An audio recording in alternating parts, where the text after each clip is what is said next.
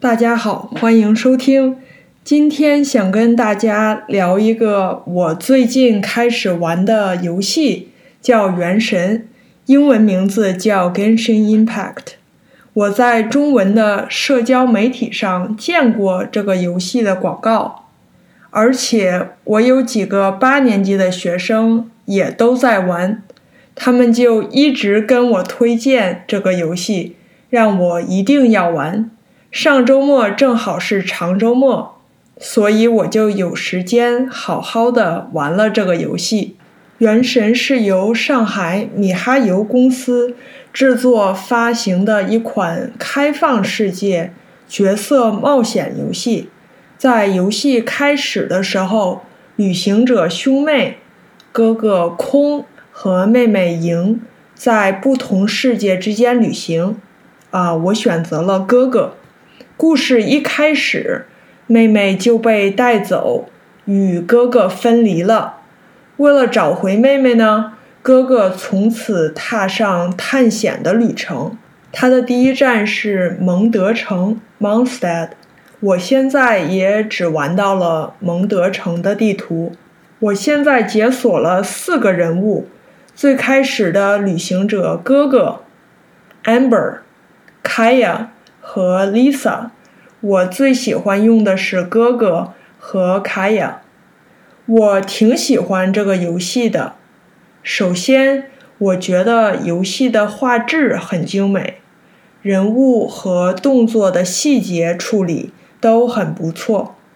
在广阔的地图上探索的时候，美丽的画面让人很享受，可以在新的世界里通过人物体验一年四季、阴晴雨雪，顺便打怪物也不错啊。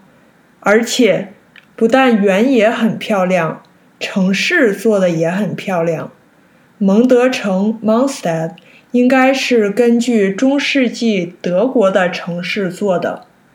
你可以去城里的饭店买外卖，也可以去酒吧坐下来喝酒，还可以去商店买卖东西，我觉得很有意思。听说下一站璃月港是根据中国古代的城市做的，我很期待自己能玩到那儿，可以体验古中国的美。我觉得这个游戏好玩的另一个原因就是人物设定，每个人物都有自己的元素属性。这里我觉得有点借鉴了中国文化里的五行：金 （gold）、木 （wood）、水 （water）、火 （fire）、土 （earth）。这就是中国文化里的 five elements 五行。比如水克火，克 means defeat or against。所以水 water against 火 fire。 在原神游戏里一共有七种不同的元素，你需要知道用什么元素才能打败另一个元素的怪物。